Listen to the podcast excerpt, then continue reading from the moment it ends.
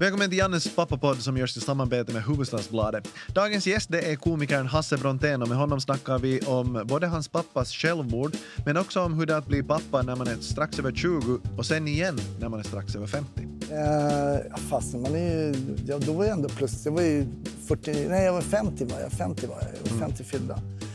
Ehm, nej, nej, absolut. Tidsklipp. Vad betyder de här strecken på den här stickan? Så du har covid? Nej!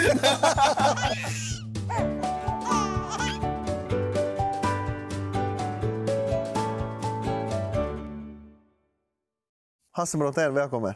Stort tack, Janne. Eh, Vi har gjort ett program för några år sedan där vi pratade om faderskap. Mm, det var intressant.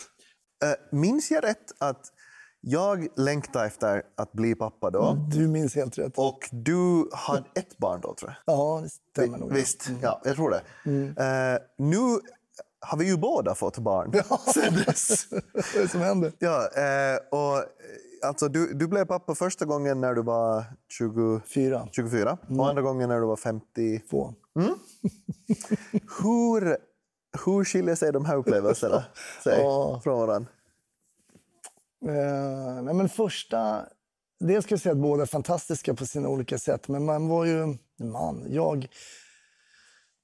Jag var ung, en ung omogen man. Nu är jag en äldre omogen man. Men ehm, då var vi gifta. Vi var i så high school sweethearts, jag och min eh, Okej. exfru. Träffades liksom väldigt unga, 15 och 16 år. Gifte oss, eh, blev med barn, eh, klassiskt. eh, Men det var fantastiskt faktiskt. Eh, Det var en otroligt rolig tid. Jag hade inte riktigt fattat hur det skulle bli att vara förälder. Liksom. Vad var tankarna då, alltså när du, när du var 23-24, när införde det barnet och det faderskapet? Nej, men det var väldigt spännande faktiskt. Den var lite så nästan orolig. Hur, eh, hur kommer jag vara? Och så, hur kommer jag vara som farsa? Och så där. Hade du någon plan? Nej, det kan jag inte komma ihåg att jag hade direkt någon, någon, någon gameplan sådär. Men eh, jag kommer ihåg att jag kände att jag kom in i det ganska bra. Att jag tänkte att fast, undrar om man är förberedd på det här på något sätt. För först är det ju, som du vet, först är den här totala liksom, man bara, ah, det här är så mäktigt, jag orkar inte det. Liksom. det är liksom, man har ju varit med om något sånt otroligt omvälvande så här, nu när, när vi killar också är med på förlossningen. Ja. Man får se hur det liksom, allt som händer och alla verkar och, och allt sånt där. Eh, men sen kommer man in i det. Det blir liksom en vardag efter ett litet tag. Man börjar, alla endorfiner börjar lägga sig lite grann. Man har ringt runt hela världen och sådär. Alla har kommit och gratulerat och sagt hur söt barn, baby du har. Sen, ja. Nej, men, eh, ja, men, ja, jag tyckte det flöt på bra. Liksom, eh, och, och kanske var ungefär som jag hade tänkt mig.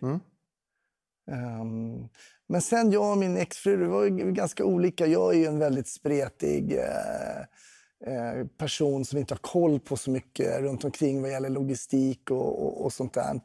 Men jag gillar att hålla på och latcha med folk och interagera med människor. Så jag var ju ganska rolig tror jag eh, som pappa. Så det hände mycket roliga grejer och sådär. Då växte han upp och pappa du får inte dansa när mina kompisar kommer hem. Och du vet, så. Lite så. Så jag var ganska kreativ tror jag. Ja. Men sen andra gången du blev pappa då? Ber, ber, hur, Det är helt annorlunda kan jag säga. hur, hur, var, hur var liksom, var det, var det en plan att du skulle bli pappa? Jag kan säga, det var inte, I sådana fall var det inte min plan. Nej, men faktum är, eh, och, eh, det var faktiskt så att jag sa det till min, eh, blivande, min nuvarande fru, då, som då var blivande fru, att jag tycker du är jättehärlig, så här, men vill du ha, bli mamma så är inte jag rätt person, för jag är klar. Liksom. Okej. Jag har en vuxen dotter, jag är klar. Mitt liv ska se ut... Det här är min plan. Ja. Jag ska liksom göra det här. Eh, Va, vad var din plan? Nej, min plan var ju bara relaxa. Alltså, eh, Göra saker jag tycker om, spela golf och allt vad man gör på sin fritid. Träffa vänner, åka utomlands. You know Ja. liksom sådär. Eh, fasen, man är ju, ja, då var jag ändå plus. Jag var ju 40, nej, jag var 50 var jag. 50 var jag. Jag var 50 fyllda. Ehm, nej, nej, absolut. Tidsklipp. Vad betyder de här strecken på den här stickan? Så du har covid? Nej! Nej, men det fanns inte då.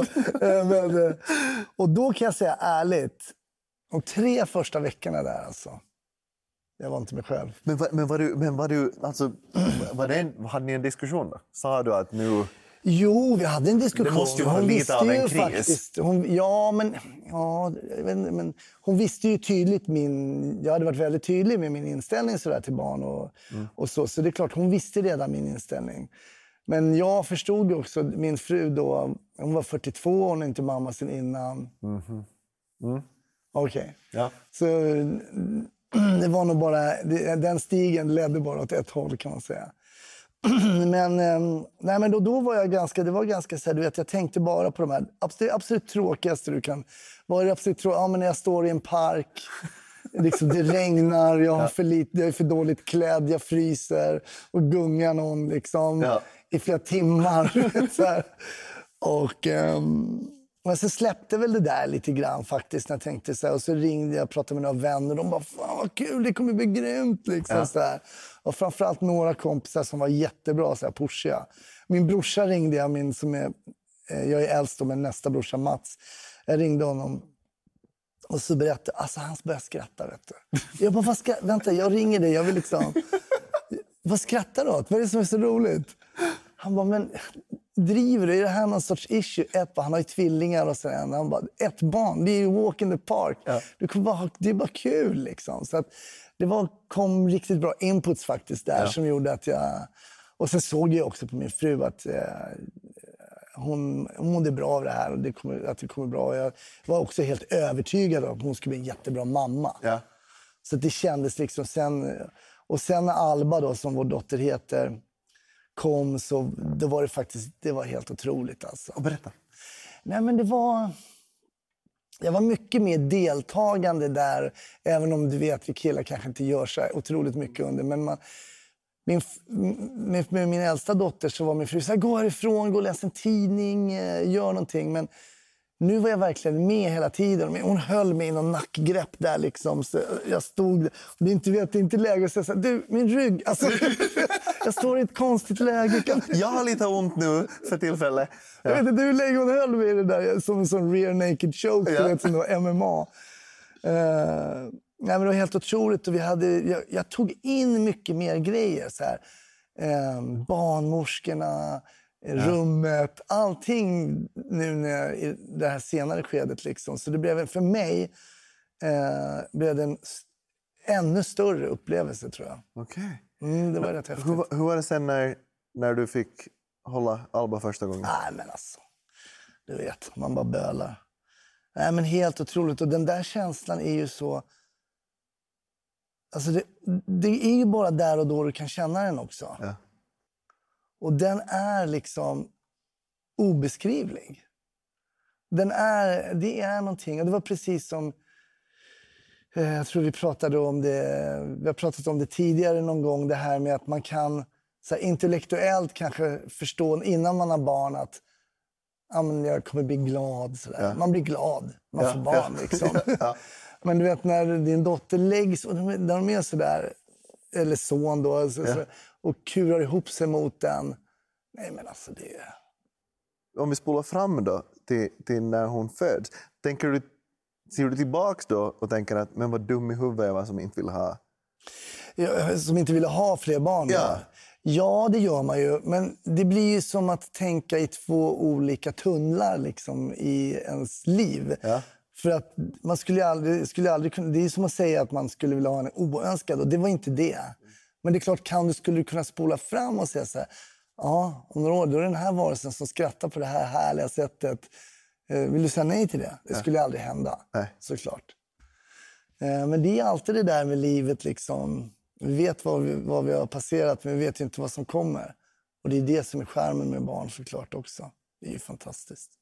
När man, det, det finns väldigt många fall eh, av, av pappor som har fått barn när de har varit unga och sen så har de fått en andra kull mm. när de är äldre. Mm. Och, och, och, och, många av dem säger just det här att de, att de fick en ny chans att vara mer närvarande. Mm, och att man hann liksom, för liv, livet var på något sätt är enklare då om man, om man prioriterar om. Men stämmer det in på dig också? Ja, jag kan ibland ha en släng av dåligt samvete. För att man, jag var ung, jag startade upp en ny yrkeskarriär, jag började jobba som polis, jag ville satsa där lite grann, göra saker, jag åkte iväg. Jag var inte pappaledig ja. Eh, med min äldsta dotter. Um, och jag har, haft, jag har pratat med henne om det. Att, som jag, kan då, för jag vet hur mycket tid jag lägger nu på Alba som jag inte riktigt la. Ja. På grund av omognad eller vad, vad det än var. Eh, jag, menar, jag var ju sex månader pappaledig med Alba. Ja. Hon och jag, precis i det här som jag då beskrev som ett mardrömsscenario. Liksom, att, och vi nej men du vet, gick upp på morgonen, frukost, lalala, latcha lite, sova lite, äta mellis. Du vet, ja. hela den där. Men vi har ju byggt, man bygger ju någonting fantastiskt när man är hemma sex månader. Sådär. Men, och, men det är skönt. Min äldsta dotter Olivia hon bara, men pappa, det är lugnt. Du var helt okej. Okay. Inte... men jag har faktiskt... Men du har snackat med henne om det? Ja, jag har snackat med henne om det faktiskt. Men, men finns, där, alltså, finns där någon avundsjuka? Alltså, vad, vad sa hon som alltså, sådär just, alltså, när hon Nej. får säga att... Jag tror inte det. Och det är väl kanske fördelarna med att ha 28 år mellan barnen. Att ja. Den avundsjukan existerar inte Nej. alls. Uh, men hon har sagt ja, men jag får faktiskt ha det 28 år längre. Det är sant. och det där, det där är intressant för det för oss bra in på, på den diskussionen som vi började för, för länge sedan i, i tv-programmet En dag i, i, i våra liv, En dag i mitt liv eller någonting sånt. Jag minns inte mm. helt den långa titeln. Men då snackade vi om det och det här var alltså så att jag längtade väldigt mycket efter att få barn och du visste inte om att du snart kommer att få ett till. Eh, men då pratade vi om det att jag äh, alltid har velat bli en ung pappa. Mm. Och, och vid det här skedet var jag kanske 35-36. Jag blev ju 37, jag var 37 när jag fick barn. För jag ville ju hänga med mitt barn så länge som möjligt. Mm. Och precis som Olivia sa att hon fick 28 år mer med dig, det kommer jag aldrig ändra. Men då nämnde du också din pappa. Mm. Och sa, det tyckte jag var tröstande eh, ord och jag tackar för dem när du sa det åt mig. Att, Janne, det, det funkar inte så. Man kan inte, även om man blir ung pappa så betyder det att man får ha sin pappa Exakt. väldigt länge. Din, din, din pappa... Han blev 46. Blev 46. Och jag var ju då bara 21. Ja. Och eh, det, jag faktiskt fick lite skit. Eh, det var ju rätt intressant. Eh, nej, men man lägger ut på sociala medier, jag blir pappa. Och det var någon som skrev så här, vilken egoistisk handling. Jag avföljer dig, var någon som skrev. Oj! Ja. Alltså för att de tycker att du var för du, gammal? Du är för gammal. Eh.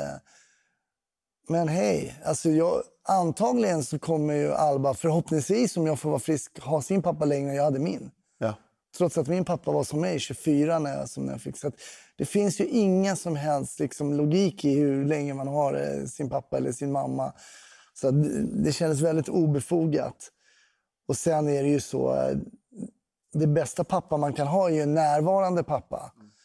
Eh, och eh, folk får gärna säga vad de vill, men jag vet att jag är en närvarande farsa. Liksom, och det... Men eh, eh du är idag 55. Fem. Tänker du på att du är liksom på andra halvan av livet? Ja, det kan slå en ibland såklart. Alltså. Det, jag kan ju tänka på det nu. Jag menar, äldst min nästa dotter är 31. När Alba är 31, då är jag 83. Ja. Så, så att, nej, jag bara hoppas få vara med eh, så länge som möjligt. Ja. Eh, det vore toppen. Men det är klart, ibland slår tanken slår en när man är och giggar och någon komiker som bara ja, men “Jag har kört ganska länge stand-up nu” och så är de så 21. ja. så bara, okay. All right. ja, ja, okay. Det kan också kännas som en lång tid. Allt är relativt. Men det är också intressant. Jag har alltid varit yngst när jag gjort saker och ting i livet. Liksom. Jag var yngst i mitt basketlag. Jag var yngst. Jag var ung kommissarie bland, när jag blev kommissarie bland ja. polisen. Men nu så har det ändrats lite. Nu är jag oftast äldst när man kommer på klubbar eller något sånt där. Så. Men äh, många har sagt att det är bra, Alba håller dig ung. Ja. Jag brukar säga nej, hon håller mig trött. så det, det där kan det, det snacket kan ja, nej, nej, nej. Det trött, trött är hon. Men å andra sidan, ska man se på det yrkesmässigt så det är ju bra, det är ganska mycket bra stand-up. Ja, det, det, man brukar säga att, att varje barn är gratis 5-10 minuter direkt stand-up. Absolut. Ja. Så det är toppen. Så det tackar vi Alba för. Men uh, vi var inne på, på din pappa och och där har du ju också gjort en, till och med en föreställning, Bli mm. populär, som, som handlar om, om eh, din pappa. Din pappa tog livet av sig mm. och var psykiskt sjuk. Hur, hur var din uppväxt? Hur var, hur var din pappa under din uppväxt? Nej, men min pappa var ju... Eh, han var ju allt från fantastisk till eh, katastrof, ja. Eh, kan man säga. Och för alla som känner till då bipolär sjukdom eller manodepressiv som man kallar det på den tiden. Det gick ju i skov då. Och för min pappa blev det tätare och värre kan man säga. Ja. Men när min pappa var frisk, jättebra pappa, roligt, många roliga minnen och sådär. Men när min pappa var sjuk då så var det ju väldigt många jobbiga minnen då. Där det var ganska kaotiskt hemma. Eh, hur, hur, hur, tog det sig uttryck? När det var? Nej, men kan jag ta ett exempel? Vi hade ju, till exempel, och min pappa jobbade som polis och vi hade ju då vid ett tillfälle när vi var vi, familjen, är tvungna att ringa till polisen. Vad var det som hände? Nej, men pappa blev aggressiv och betedde sig inte bra liksom, hemma. Och, eh, och jag, det, jag, kommer så väl ihåg en av de poliserna. Det roliga, den andra polisen är helt borta ur mitt minne. Men jag vet att de var två. Men en vet jag hade stort skägg. Ja. Och eh, kommer dit och pappa duperade de där ju väldigt bra. Liksom. Och sen åker de där poliserna därifrån och säger det ska ni veta grabbar, det är inget fel på er pappa. Alltså jag var vansinnig. Då var jag ändå ung, men jag bara kände så här, kom inte här och berätta att inte vi känner vår pappa. Vår pappa betett sig jätteilla här hemma. Liksom. Och så bara säger att det är inget fel på vår pappa. Vi vet att det är fel. För vi ville bara att de skulle ta, att de skulle ta honom därifrån. Ja. Så att det blev lugn och ro och ordning och reda hemma. Liksom. Uh, så det var en sån grej. Och det var också pinsamt att liksom ringa till polisen när pappa är polis. Liksom. Ja. Sen var det saker som till exempel, det har, det har, jag med i min föreställning, men ett minne när min pappa började bli så väldigt manisk. Och hade, man hade vänner hemma då och så skulle pappa göra någon show. Liksom. Han skulle jonglera med verktyg, hämta verktygslåda. Alltså, aldrig, aldrig no jag vet inte vad ens, du vet, men han var inte frisk. Så, och mina kompisar bara skrattade liksom, och tänkte, vad skrattar ni åt? Liksom? Det, är inte ens, det är bara pinsamt. Alltså, det var så ja. pinsamt allting. Och det var ju liksom en liten händelse då, men för mig, jag menar, jag kommer ändå ihåg det ganska starkt. Jag är 55 nu. Hur pinsamt. Jag ville bara sjunka genom jorden för att han var så dum och höll på med dumma... För han gjorde aldrig såna. Han var ju högst liksom, rimlig. Ja. Och han var absolut ingen eh, jonglör om man säger så. Nej, så då är det bra att börja med verktyg. Ja, eller hur? Så det, jag tror att ingen jonglör har börjat med så här skiftnycklar och hammare. Och så. Och det flög verktyg över hela golvet. Så här. Det var ju oerhört pinsamt. Ja. Så att, blandade såna händelser till att han faktiskt en gång halvt slog ihjäl mig också. Oh, okay. Och det, var ju, det, har, det har jag också faktiskt hade jag med i min föreställning där. Den, det var ju liksom djupt eh, tragiskt och också lite traumatiskt givetvis för mig. Då, som, eh, jag trodde väl vid det tillfället att jag skulle liksom, ryka med. Men, men alltså, vad lämnar det för spår? I, igen? ja. alltså, om jag tänker så där direkt efter. Nej, det är ju klart det är jobbigt. Ja. ja. Det är jättejobbigt. Och I och med att jag också höll allting hemligt. Berättade ju aldrig för någon. Berättade ju inte för eh, mina vänner. Så några visste. Och just vid det tillfället så var det två eh, kompisar som visste vad som hade hänt. Och så, men annars så... Nej, men man sa att man hade gjort illa sig och ramlat. Jag kommer inte ihåg vilken lögn jag drog då. Då var jag väl 17 tror jag. Det var ju tungt givetvis. Eh, men på något sätt kanske lite ironiskt, eller jag vet inte hur jag ska uttrycka det, så förde det mig och pappa lite närmare varandra. Det är jättekonstigt. Men, Jättekonstigt? Ja, men, men på vilket sätt? Ja, men dels så var det så att jag, pappa slog inte mig när han var frisk. Ja. Så jag visste att det här var en del av pappa som var sjuk. Alltså, det var hans sjuka sida som hade gjort det här. Och pappa blev, fick också vårdintyg då, blev ju så tvångsinlagd på sjukhus. Och eh, vi ringde, han ringde mig mycket då efter det här. Det var inte så att han glömde att det här hade hänt. Nej. Och han eh, bad väldigt mycket om förlåtelse. Och så, så han var väldigt ångerfull. Och vi pratade igenom det här ganska mycket. Och vi pratade också om andra saker som han hade gjort, som han berättade som han hade gjort under sitt sjukdomsförlopp under delar, alltså tidigare år, tidigare skov och så. Här. Så jag fick också en insikt i hans sjukdom som gjorde att vi fick en lite djupare kontakt. Okay. Men själva upplevelsen i sig, givetvis var det jättejobbigt. Vi sprang över till grannarna och fick skjuts in till sjukhus och allt sånt där. Men eh, faktiskt så fick jag och pappa en lite djupare kontakt efter det där. Det, det, är ju väldigt märkligt att det blev så, men det blev faktiskt så. No, eh, din pappa är liksom då, när han var frisk, så var han en, en sån pappa som man kan ha som rollmodell för hurdan pappa man själv Ja, jag skulle vilja säga det. Sen var han ju också en man av, liksom, han var 40-talist. Född 42, det var ju kanske inte jämställdhet som stod högst på agendan nej, och sådär. Men alla är vi ju barn av vår tid. Men för att vara en pappa från den tiden så verkligen, jag har många fina minnen. Du vet, vi var på land och vi gjorde pilbågar och vi var fiska. Allt det där som... Jättekul. Jag kommer ihåg jag fick min första fisk. Ja. Jag och pappa, vi åkte upp där. Han var ju uppe från, från Norrland, han var ju från Västerbotten. Mm. Och då stannade vi längs väg, vägen där på E4 någonstans och så gav han mig ett metspö, han tog väl en fika. Och jag sitter liksom, jag kan komma ihåg det ändå, jag sitter så här va, och det är så klart vatten. Så jag ser liksom hur en abborre kommer mot mig och jag blir helt paralyserad. Jag bara håller i det spöet och jag märker hur flötet liksom går ner. Ja. Jag bara shit, shit, shit. Jag bara skriker pappa, pappa, pappa, skriker på honom. Va? Och han kommer, jag vet inte, den där fisken var väl inte mer än 15 centimeter eller någonting. Och, eh, men pappa tog hand om den där, vi la den, han rullade in den i en tidning. Ja. Så den låg vid mina fötter hela vägen upp tills vi åkte upp till, kom till landet och sådär. Men sådana så här, otroligt fina minnen liksom, där han verkligen tog hand om en. Och, men den där fisken den hade vi bara slängt. Liksom. ja. Det var min första fisk. Liksom. Det, var, äh, det var otroligt stort. Alltså. Så jag har många, många fina, fina minnen också av min pappa som var, hittade på många roliga saker. och så där. Och sen det här, men det är ju det här tragiska med, med psykisk sjukdom, liksom, att, äh, att man inte vet vad som händer riktigt när det kopplar fel.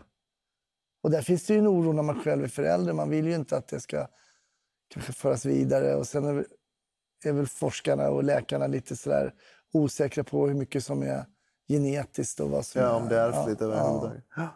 Har, du, har du själv varit rädd för det? Att Nej. liksom fundera på det? Att, kommer det här att hända åt mig? Nej, faktiskt aldrig.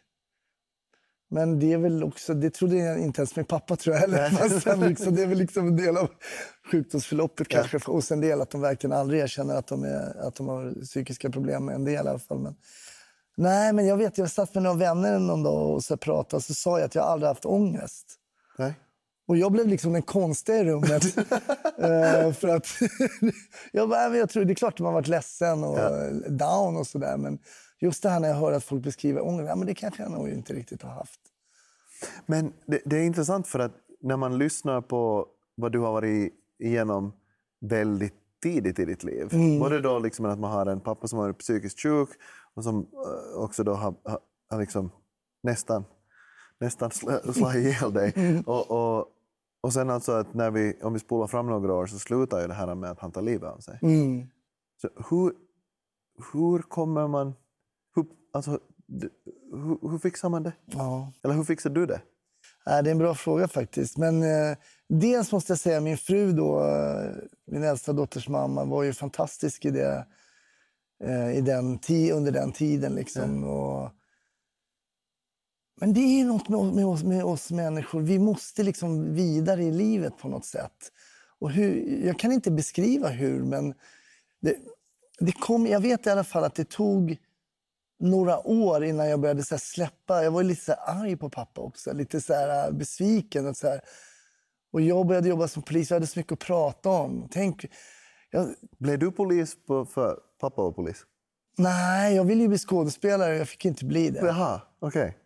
Uh, och alla var, ska inte bli polis som pappa? Jag ville verkligen inte bli polis. Jag hade inga drömmar om att bli polis.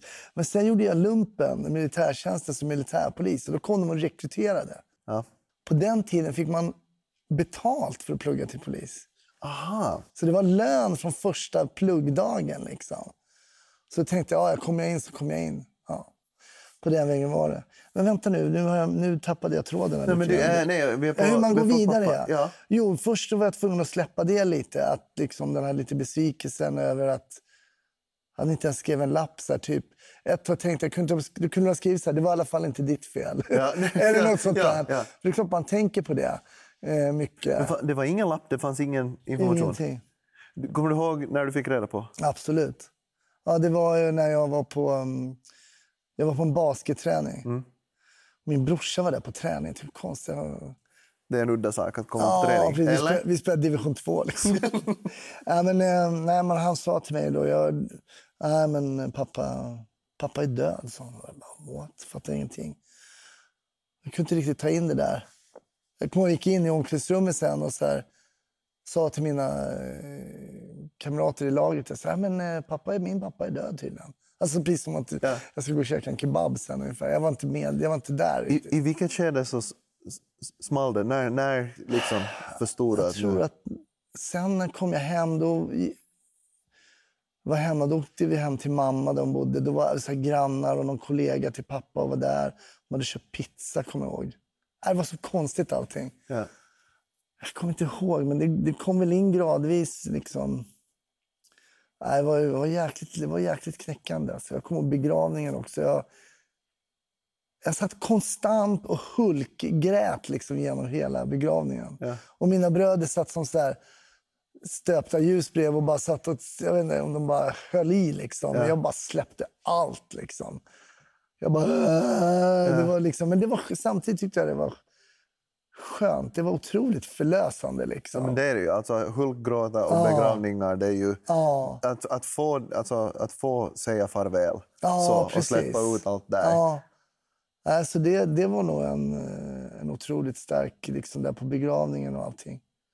Men sen har jag faktiskt tänkt så här, nu på senare, jag har tänkt otroligt mycket så här, positiva tankar om farsan. Men jag tycker ju att det är tråkigt att inte ens min äldsta dotter eller någon av mina döttrar får träffa honom. För han var väldigt rolig och hade många roliga inputs och sådär. Så att, ja, det var highs and lows ska Ja. jag säga. Det var, han hade verkligen eh, sina toppar och sina dalar. Men eh, jag, jag funderar eh, gällande just faderskapet. Ändra din syn på faderskapet efter att han dog? Nej, jag tror inte det. Du, du, hölls, du hölls kvar som samma? För min pappa, kan, om det hade varit så att min pappa inte hade haft en diagnos, och så här, då hade jag nog tänkt att jag ska absolut inte bli som min pappa. Ja. Och självklart har jag, jag har ju aldrig tänkt att, att man ska liksom bära hand på någon eller något sånt där.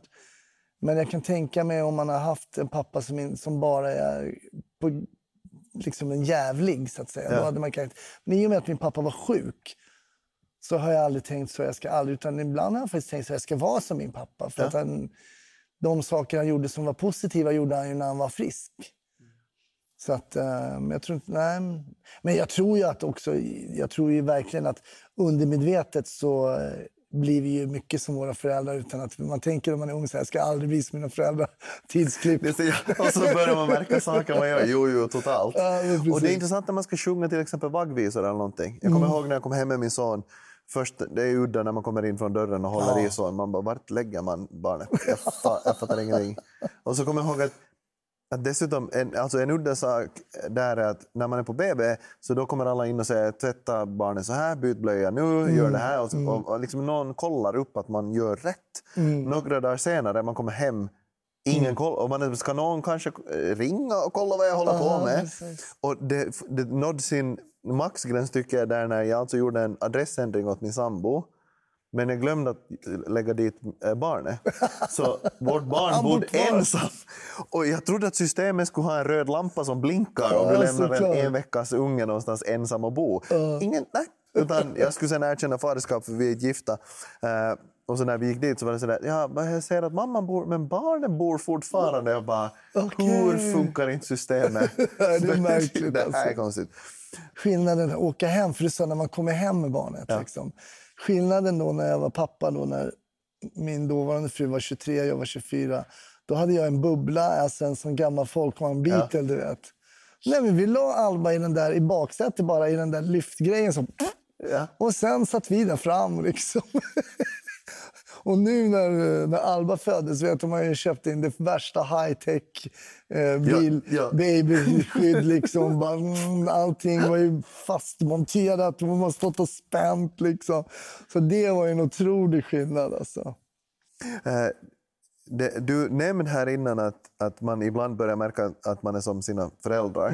Och just när man ska sjunga för till exempel vaggvisor för sina barn Just. Mm. så eh, då insåg jag när jag var att jag har ju inga låtar. Alltså när man ska börja hänga med ungen så är man sådär... Inget material Nej, nej, jag bara, vad ska jag, jag kan inte, vad ska jag sjunga en Britney Spears-låt här? Och plötsligt så kommer de. Alltså de som man har, vet du, det det är när trollmor har lagt de elva som troll. Och så eh, ibland så är de bättre eller sämre. Alla har inte åldrats väl, alla det. Men, men så kommer de någonstans ifrån, från ens egen barndom. Och plötsligt liksom så, så blir, hör man att jag sjunger samma låtar som mina föräldrar sjunger åt mig. Och samma liksom, en- den där tryggheten. Men hur våra föräldrar påverkar oss. Eh, du har sagt i någon intervju att det att du är komiker idag, eh, det finns en stor chans att orsaken bakom det är just din pappa Ja, det är någonting jag har tänkt på. För att eh, efter... Ja, det är en tid sedan jag var tillsammans med en tjej och tänkte "Nej, jag kan inte vara tillsammans med någon. Jag, jag är säkert för jobbig att vara tillsammans Ja. med. Så jag gick och snackade med en psykolog. Och så satt vi och snackade och så där. Och så kom vi in på att jag alltid har liksom skämtat väldigt mycket. Um, och, och kanske har det varit en flykt för mig många gånger när jag var yngre. Att liksom, när jag kände av jobbiga stämningar och så där, vilket ju var då ganska ofta när pappa var sjuk, så försökte jag alltid skämta och showa och hela konstant. Liksom. Och hon berättade, det är en otroligt vanlig skyddsmekanism bland barn också, humor, att fly liksom. Så då hade jag tänkt så här, men kanske pappas sjukdom Ja. faktiskt på något sätt är anledningen till att jag kanske övade komik och timing ända från ganska unga år. Då, liksom. Sen ville jag ju jobba med det egentligen. Jag ville ju jobba som skådis och, och sånt där. Jag var giggade för inte så länge sedan. Då var Bosse Parnevik på gigget. Ja. Den gamla Bosse Parnevik som jag lyssnade på LP-skiva. Tänkte, då ville jag, jag ville bli så imitatör. Men det var inte min grej. Men jag kommer ihåg, det var en gammal så här, ja, det var en passus. Ja, jag funderar just det här med att, att, att du, sa, du nämnde innan att du var och pratade eh, till, en, till en psykolog. Mm. Men ha, har du aldrig gått hos en psykolog innan det? Nej, Med din historia? ja, aldrig. Otroligt! Ja.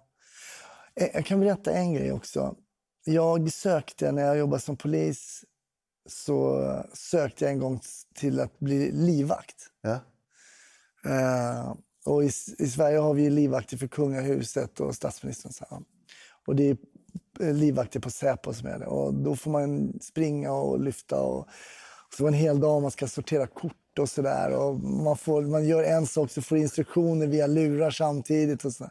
Sen är det ett besök till psykologen. Ja. Jag kan säga den psykologen hon var inte ute efter att hjälpa mig på traven på något sätt. Hon sa ganska fort faktiskt. Eller vi satt och pratade ganska länge om min uppväxt och sådär. Så sa hon så jag kan säga direkt alltså, du kommer aldrig bli livvakt. Oj. Så hade jag gjort lite tester och sådär också, psykologtester som hon, ja. Nähä, så jag, vadå? Nej, du har trauman i din barndom som inte är eh, bearbetade. Och så länge de inte är klara så kan du inte hantera livvaktsjobbet. Okej. Jag bara, what? Trauman? Och det, det sjuka är att jag ringer till min mamma och säger, jag, eh, jag har varit med om något traumatiskt när jag var liten. Vad är det? Har jag sett en, eh, en bilolycka eller någonting? Och morsan liksom, nej Hans, verkligen aldrig. Du var jätteklart när du var liten. Allt var jättebra, du vet så. Fan, hela uppväxten var en trauma. Det var som att vi inte såg träden för skogen liksom. Men vad udda! Ja, superudda.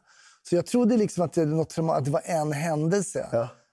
Men faktum är, ju, och det förstod jag ju då, liksom att växa upp med en förälder som är psykiskt sjuk kan ju vara väldigt traumatiskt för ett barn. Det behöver inte vara en händelse att man såg någon bli påkörd av en bil. Liksom. Nej. Utan det kan ju vara en sån sak. Då. Så det, jag lärde mig mycket där. Och det var i vux, vuxna år. Oj, oj. Då, då, då växer man upp snabbt. Mm. Men, eh, men som sagt, eh, sen på senare år så, så har du varit varit, varit och, och snackat och, och, och, och bearbeta saker och ting. Eh, jag har en 11 veckors son, du såg honom här innan, innan, vi, innan vi började inspelningen. Och jag funderar bara, vad har jag framför mig? Oj, oj, oj. Du borde backa bandet. Nej. Nej det är fantastiskt. Nej, mitt enda råd är, och det, det är faktiskt det här, och det är min äldsta dotter som, som lärde mig det. När man ska vara liksom, hänga med barn och sådär. Eh, hon, genoms- hon, gillade, hon berättade för mig när hon var vad kan hon vara då, 14 och sånt där. Då sa hon, en av mina vänner, men jag gillar inte henne, var en tjej. Varför inte då? Därför hon beter sig annorlunda när hon är, när hon är med dig, men sen när jag kommer så anpassar hon är inte naturlig. Att man ska vara sig själv med barnen, kring barnen. Försöka, jag tror att det är en stor vinst i det. Att, eh, försöka, sen är det klart, man är förälder måste man sätta ner och sätta gränser och Ja. så, här, men det, det är ju självklart. Men, eh, och jag har verkligen lyssnat på de orden sen när man träffar andra barn. Att bara vara, vara den man är. Ja. Typ nästan där man är privat och scenen blandat. Alltså liksom. och, och barn känner av när du är dig själv. Det är intressant för att jag, eh, en av mina bästa vänner sa när jag snackade innan och frågade att kommer att, hur ska jag, ska, ska, jag, ska jag ändra på någonting? Vad ska jag göra? Hur ska jag bli en bra pappa? Och så sa han, du är pappa 24 timmar om dygnet. Det går inte att fejka. Du behöver inte fundera på det. Alltså, du, du är du. Och du kommer ändå att göra någonting som... Ska, liksom, den där ungen kommer ändå att få no, någonting som den någon gång måste bearbeta. Helt säkert alla får. Men du, du kan inte fejka konstant hela ditt liv någonting. Så du är ju bara dig själv. Och du är ju en ganska hyggligt prick, sa han. Så jag tror att det kommer att gå helt okej. Och en sak som är viktig det är ju det här med gruppkonstellationer. Det är ju så, man har en grupp att man är fyra och tillför man en person så måste hela gruppen omorganiseras. Det är sant, familjen ändrar ju helt. Så familjen ändrar, ni har varit två plötsligt tre, då måste ni inta nya roller för ni, det blir nya vinklar. Du är en mamma, en pappa och en son. Och där är ju viktigt att man liksom verkligen inte bara går in i mamma pappa-rollen, att man också har sina egna, liksom, det här till varandra. Ja. Och sen kommer det ju... Alltså jag kan garva ibland och, åt min fru så här, kommer det ut så långa läggningar och sånt där. Hon bara... Åh, hon blir irriterad för att hon har läst saga och så har hon legat liksom i 30 minuter innan hon somnar. Jag bara slappna av. Det är så här, det går över. Alltså det är bara en under en tid. Ja. Vad är problemet liksom? Och det kommer ju komma såna där och lite trots och sådär, men allt släpper liksom. Och det är bara i början att säga, när börjar din son gå? Who the fuck cares? Jag ska aldrig fråga dig nu, så här, Janne, när började du gå? Liksom. Det är sant. Ah, jag var två år. Vad duktig du var. Alltså, det, Ja, ja, nej, för det är sant. För där, där finns ju en massa sådana grejer. Ja, man, ja. man, och jag tänkte i början att jag tänker att liksom, det är ingen idé att jämföra Nej. med andra. Men ja, det, det, det, när började det, du gå på pottan, Janne? Ja, jag, jag minns ju inte nu. Men alltså direkt de började vara sådär hur lång, någon, liksom hur lång man är i jämförelse med alla andra. Ja. Jag, jag, jag, blev, blev ju helt konstig. Jag blev direkt sådär, frågar du hur lång han är jämfört med alla andra? Är han längre? Är han kortare? Jag vill liksom en, jag, ah, det blev en tävling. Fast man blir också lite skadad och det är ju någonting roligt med det också. Det här med alla de där grejerna du har tvingats höra med folk som har blivit föräldrar Ja. förut. Du är där själv. Ja, man fattar dem plötsligt helt och hållet. Och, och samma, alltså, jag hade, I början så tänkte jag... Alltså där, men barn de är ju byggda för att hålla. Det var min tes. Att om de lite faller... Det är när man lär sig gå så att man stiger upp och Absolut. faller och faller. Ja. Eh, Det höll ända tills första gången han gjorde sig illa på riktigt och grät. Alltså den där, det där, du vet, den gråten när man är sådär, nu, nu gör det ont på riktigt. Ja. Det här är inte bara jag vill ha mat. Då ändrade det. bara, ah, Okej, nej, han ska aldrig stöta sig igen. Ska vi köpa hjälmar? Vad ska vi göra? Exakt. Alltså det är otroligt hur fort det ändrar. Åh. Men ibland kan jag bara gå på stan. Alla de här människorna har överlevt sin barndom. Det är, liksom, det är, det är bara det man vill. Få ens, liksom, eh, få ens barn att bara leva väl och må bra. Liksom. Eh, din eh, dotter, den yngre dottern, eh, den äldre är nu 31, den yngre är, är tre år. Tre. Mm. Vad, vad har du lärt dig från den första gången när du var pappa som, som du nu gör på något annat sätt? Var mer på plats. Alltså. Ja. Eh, absolut. Och, och eh, uppskatta. Jag kan säga när jag var ung pappa, det var alltid så här, ja, men okej nu, men när hon är sju och när hon är... Alltså jag tänkte mer framåt. Nu är jag precis tvärtom. Stanna tiden. Jag vill att hon ska vara tre. Ja. Länge. Mycket längre än ett år innan. Hon får inte bli fyra efter ett år bara. Liksom. Då var det mer så här, men sen och det och det. Och då. Så jag tänker absolut inte så. Utan jag, jag, jag tror att jag i alla fall har en bättre förmåga idag att njuta av stunden och den här tiden. Och jag störs ju väldigt lite av att gå upp på nätterna och sånt där. Um, ja, det är roligt alltså. Man träffar, jag har ju föräldrar på förskolan, då, mamma och pappa. Ett par, de är födda 94, så de är alltså ja. tre år yngre än min äldsta dotter. Liksom. Och då sa han, pappan där, ah, jag kan inte sova, alltså, jag blir väckt. Alltså, jag blir väckt så tidigt på morgonen. Och så här. Så jag skämtade så det är det bästa med att vara gubbe. Jag går upp och gubbpinkar vid halv fem.